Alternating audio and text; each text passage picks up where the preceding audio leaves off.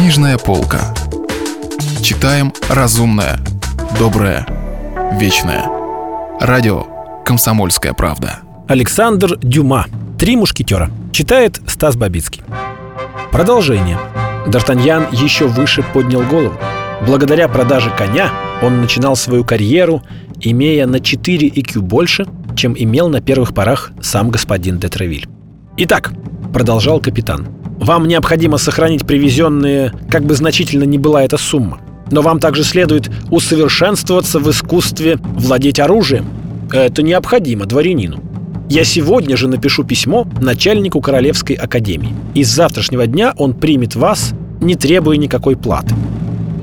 Вы научитесь верховой езде, фехтованию, танцам, но вы завяжете полезные знакомства, а время от времени будете являться ко мне, докладывать, как у вас идут дела и чем я могу вам помочь. Как не чужды были Д'Артаньяну придворные уловки, он все же почувствовал холодок, которым веяло от этого приема. «Увы!» — воскликнул юноша. «Я вижу, как недостает мне сейчас письма с рекомендацией, данного моим отцом». «Действительно!» — ответил Детревиль. «Я удивлен, что вы пустились в столь дальний путь без этого волшебного ключа. Письмо у меня было, сударь, и, слава богу, написанное, как полагается. Но у меня коварно похитили его». И Д'Артаньян рассказал обо всем, что произошло в Менге, описав незнакомого дворянина во всех подробностях. И речь его дышала жаром и искренностью, которые очаровали господина де Травиля.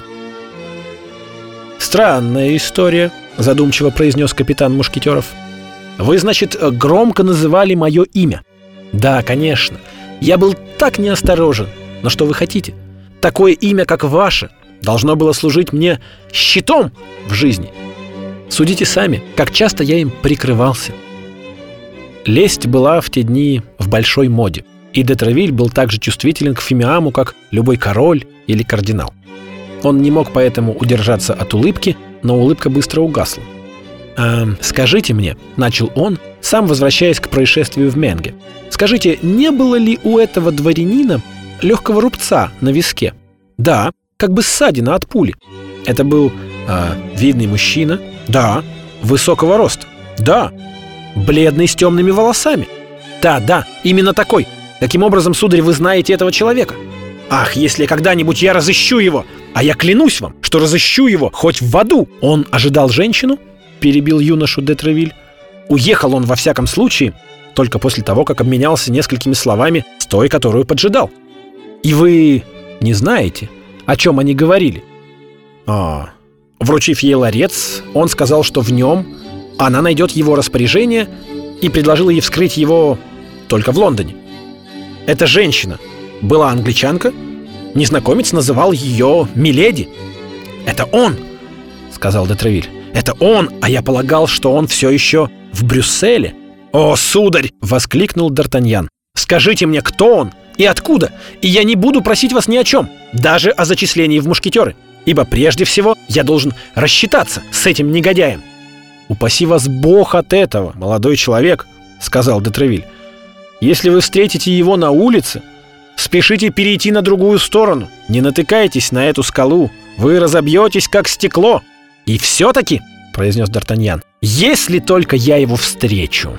Пока, во всяком случае, не советую вам разыскивать его.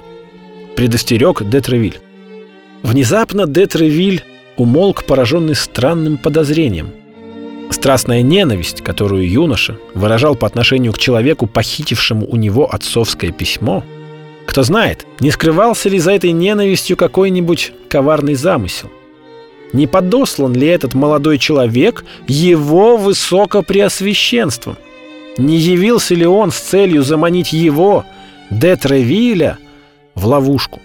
Этот человек, называющий себя Д'Артаньяном, не был ли он шпионом, которого пытаются ввести к нему в дом, чтобы он завоевал его доверие, а затем погубил его, как это бывало с другими дворянами? Я знаю, правда, что он гасконец, подумал Детревиль. Но он с таким же успехом может применить свои способности на пользу кардиналу, как и мне. Испытаем его. Друг мой, проговорил Детревиль медленно. Перед сыном моего старого друга я хочу искупить холодность, которую вы сразу ощутили в моем приеме. я раскрою перед вами все тайны нашей политики. Король и кардинал – наилучшие друзья. Мнимые трения между ними служат лишь для того, чтобы обмануть глупцов. Я не допущу, чтобы мой земляк, красивый юноша, славный малый, созданный для успеха, стал вдруг жертвой этих фокусов и попал в просак, как многие другие, сломавшие себе на этом голову.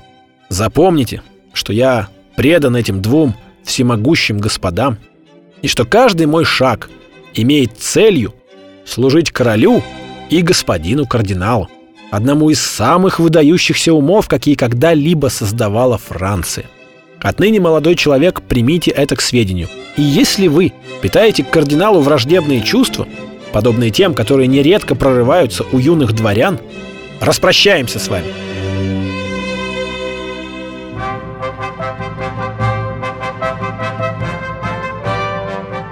Продолжение романа слушайте завтра.